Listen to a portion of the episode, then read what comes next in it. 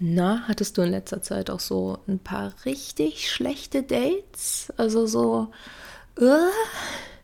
also bei mir ist das um einiges her. Da, ja, ich habe ja einen Mann mit verheiratet und muss das zum Glück nicht mehr so machen. Obwohl es kann ja auch Spaß machen zu daten und hat ja auch irgendwie was Aufregendes. Und ja, es macht ja auch einen gewissen Reiz aus, wenn man das spielerisch sieht. Und ja, wenn beispielsweise, ich habe noch in Erinnerung, wo ich ganz schnell gelaufen bin, ist, äh, ich habe mich mit einem Herrn getroffen, den ich sehr sympathisch fand. Und ähm, er mich, und beim ersten Date hat er gleich darüber geredet, wie viele Kinder er möchte, dass er auf jeden Fall in einem Jahr schon Kinder haben möchte, dass er dann auch sofort heiraten möchte. Und irgendwie hatte ich in meinem Kopf nur Run, Panik, weg. Das ist so, huh, so ein kleines No-Go und ich laufe weg. Es war noch nicht mal so, oh, ich wünsche mir in Zukunft, sondern es waren schon fixe Pläne. Und wir kannten uns noch gar nicht. Das kann etwas zu schnell zu viel sein. Heute möchte ich mich damit beschäftigen, Dinge, die man besser nicht beim ersten Date tun sollte. Ich dachte, das wäre ein ganz gutes Thema und ich wollte ein bisschen auf diese Beziehungsebenen gehen, die nächsten Wochen ja, gerade vor Valentinstag und so dachte ich mir, hm, könnte ganz gut passen. Und vielleicht, gerade wenn Valentinstag kommt und man ist jetzt Single oder nicht in der Partnerschaft, das ist ja so ähnlich wie bei Weihnachten, wenn man nicht zur Familie geht, dass das manchmal so ein bisschen ne, belastend ist. Und manchmal, wenn man es anders angeht, gerade mit diesem Single-Sein und entspannter, dann manchmal kommt dann der Partner, ja. Und es gibt ja auch sehr, sehr viele Menschen, die glücklich Single sind. Jedoch, wenn du datest und du möchtest einen Partner, da sind da so ein paar Dinge, die solltest du eventuell beachten. Die sind ungünstig. Als erstes wäre da Unpünktlichkeit. Das heißt, wenn du dich zum ersten Mal mit jemandem verabredest, und wir reden jetzt nicht von fünf Minuten, aber wenn du gleich eine Viertelstunde zu spät kommst, das ist nicht gerade sehr respektvoll. Ne? Auch kurz vorher absagen. Also im Allgemeinen haben wir ja noch andere Dinge zu tun am Tag und andere Menschen um uns herum und gehen einer Tätigkeit nach. Eventuell hat man auch noch Kinder, das heißt, man hat auch noch einen Babysitter organisiert und dann sagst du ab. Ungünstig. Ganz schlechte Startbedingungen, auch dann, wenn man einen neuen Termin ausmacht, gerade mit diesem Babysitter engagieren, das weiß ich von meinen Freundinnen, dass das sehr, sehr ungünstig ist, dann hast du eine schlechte Startposition. Was du auch nicht machen solltest, ist zu zweit zum Treffpunkt zu kommen. Also einen besten Freund, Freundin mitnehmen und daraus eine Gruppenveranstaltung machen. Denn es sollte was Exklusives zwischen euch beiden sein. Und wenn du nicht alleine kommst, das ist äußerst ungünstig, solltest du nicht tun. Des Weiteren beim allerersten Date, ich weiß, Alkohol macht locker. Jedoch, ich würde darauf verzichten beim ersten Date oder sehr wenig trinken. Also wenn man sich Mut antrinken muss, um mit diesen Menschen zusammen zu sein, den, den man ja auch in seinem Leben haben will, auch ohne Alkohol, ist es ungünstig. Da ist es besser, vor dem Date ein bisschen entspannter dran zu gehen und anders mit diesem Druck umzugehen, sodass du einfach auch nicht mehr den Alkohol brauchst. Ich werde da ein paar Folgen zu machen, Partnersuche, wie man das ein bisschen entspannter angehen kann und wie man dann auch besser, ja, zu seinem Ziel kommen kann. Ähm, Mache ich die nächsten Wochen und dann kommt da was raus. Ich bin gespannt, wie es euch gefällt. Was du auch nicht tun solltest, ist, verstell dich nicht und lüge nicht. Oder stapel sehr hoch, denn das ist ja ein Mensch, den du mehrfach sehen möchtest. Und wenn ihr euch näher kennenlernt, dann kommt das raus. Und das ist eine sehr schlechte Startposition. Also eine echt schlechte. Denn wie soll man jemandem vertrauen, der einen am Anfang schon belügt? Das geht nicht.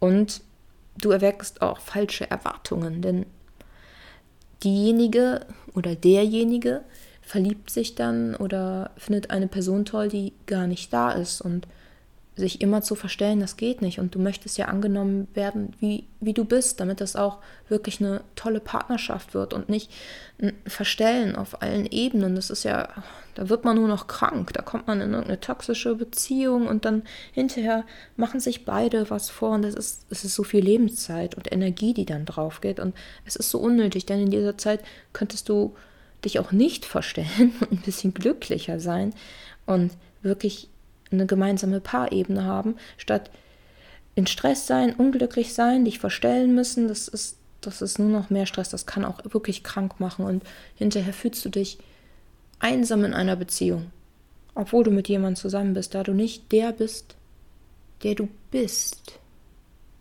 Hm. Das klingt ein bisschen merkwürdig. Hm.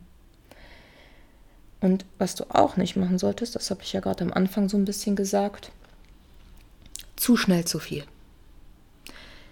Das heißt, den anderen gleich mit deinen Erwartungen erdrücken. Äh, am besten noch die Kinder haben wissen. Und mein erstes Kind soll so heißen, mein zweites Kind soll so heißen und ey, nächstes Jahr möchte ich auch noch heiraten und puh. Oder nach dem Date die ganze Zeit Nachrichten schicken, unheimlich klammern und auch gleich am Anfang zu sagen, oh, ich habe noch nie so einen tollen Menschen wie dich kennengelernt und wirklich so, wenn du so enorm bedürftig erscheinst und ja, der andere das spürt, das erweckt beim anderen auch eine gewisse Angst, dann dich auch nicht halten zu können, ne? denn ähm, man sollte sich ja auch auf einer Ebene begegnen und wenn du praktisch von unten jemanden anhimmelst und ihr seid nicht auf einer Ebene, dann ist das keine gleichberechtigte Partnerschaft und das schreckt leider viele dann so ein bisschen ab überleg mal, was möchtest du denn von einem Partner? Und guck mal, wie, wie du einen Partner haben möchtest und versuch so ein bisschen auch das ähnlich zu geben, denn das, was du ausstrahlst, bekommst du auch öfters so zurück. Und versuch auf dieser Ebene zu agieren. Das heißt, selbst wenn du leider unheimlich traurig bist und es dich dürstet, versuch das nicht beim ersten Date sofort zu zeigen und sofort direkt über deine ganz schlimme Vergangenheit zu reden. Und ja, das ist nämlich auch der Punkt. Ähm, die Ex-Beziehungen. Zu einen solltest du nicht sagen, wie toll dein Ex-Partner war und das alles in den Lufthimmeln und das ist ungünstig. Du solltest allerdings auch nicht zu schlecht von deinem Ex-Partner reden, am besten gar nicht. Halt es zurück. Denn egal, ob du zu gut redest oder zu schlecht, es ist nicht positiv, denn derjenige, der vor dir sitzt, der wird sich denken, wenn du schlecht redest, oh, dann weiß ich ja, wie du über mich redest, falls es mal Stress gibt oder falls wir uns trennen. Deswegen ähm, lass, lass sowas lieber bei deinen Freunden aus. Leuten, die du länger kennst und, und Himmel nicht dein Ex in, in riesengroße Hemisphären. Das ist echt wichtig.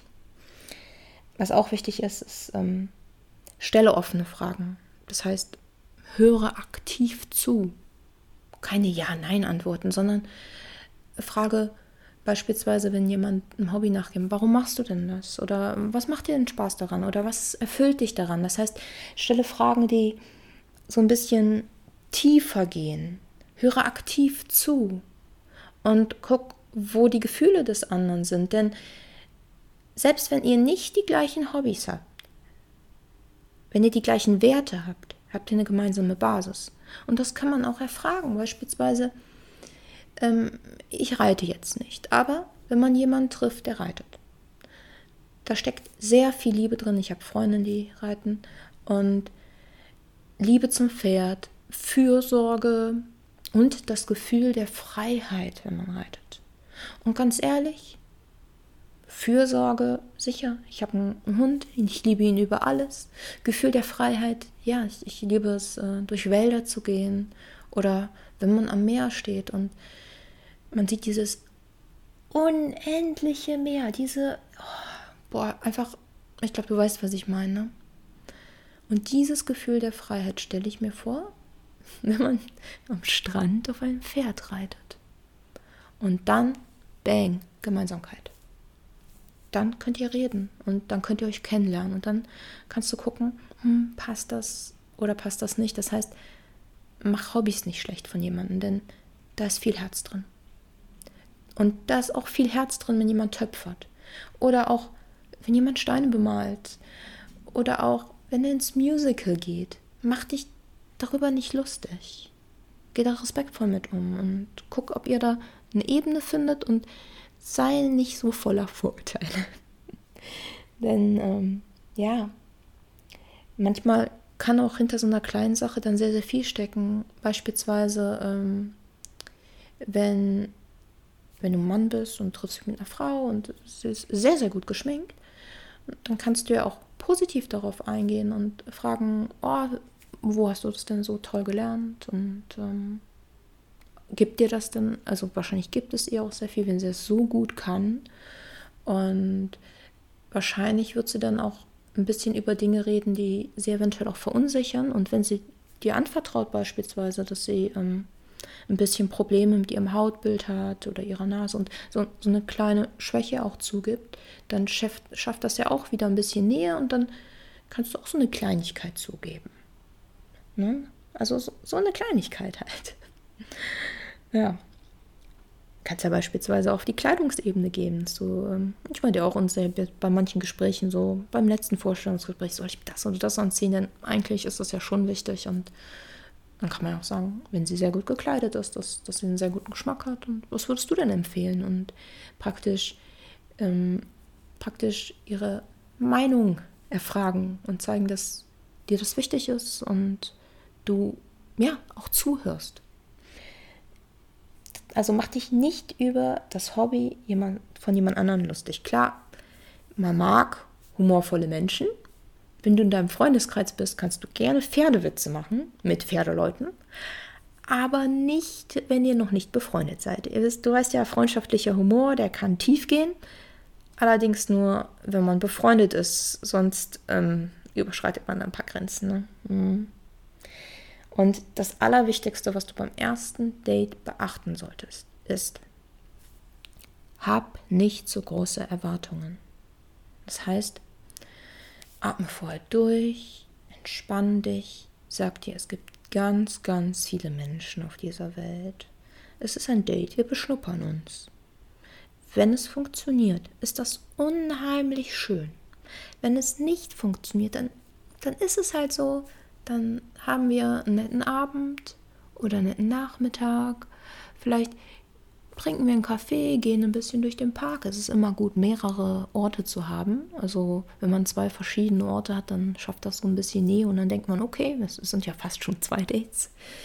Und gerade wenn man geht, dann hast du auch ähm, jede Menge Energie, die du abläufst. Und im Allgemeinen, wenn man sich draußen trifft und geht, dann kann man sich viel besser unterhalten da diese Anspannung sich auch ein bisschen löst. Das heißt, wenn du sehr angespannt bist und immer diese großen Erwartungen hast und du, du kannst dir zu Hause das nicht so sagen, ah, ich bin, du bist trotzdem nervös und so, dann vielleicht trefft euch zum Spazierengehen. Das, das kann wirklich helfen, dann ein bisschen entspannter zu sein. Es soll auch entspannen, habe ich mal gelesen, Kaugummi zu kauen, aber ich glaube nicht, dass das so gut ankommt. Also ich würde das ein bisschen merkwürdig finden, wenn ein erwachsener Mann beim ersten Date die ganze Zeit Kaugummi kaut. Also, aber da, ich glaube, das liegt auch an meiner Alterssparte. Vielleicht ist das Anfang 20 noch okay. Aber versuch diese Erwartung runterzuschrauben. Sag dir, das muss nicht der Mann sein, mit dem ich jetzt die nächsten Jahre immer zusammen bin, Kinder habe bis zu meinem Lebensende, sondern sag dir, ja, ich guck mal, wir beschnuppern uns mal. Und wenn es was wird, dann ist das cool. Und wenn nicht, ja, dann, dann halt weiter und weiter gucken.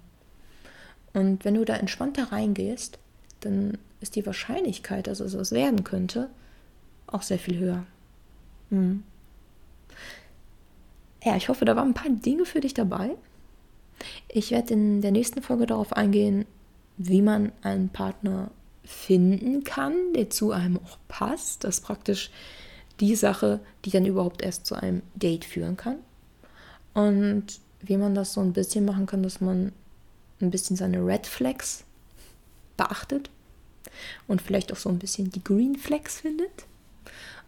Wenn dich das interessiert, dann ja, dann abonniere doch gerne hier diesen Kanal, diesen Podcast und dann würden wir uns wieder hören und das würde mich sehr freuen. Bis dann. Bye.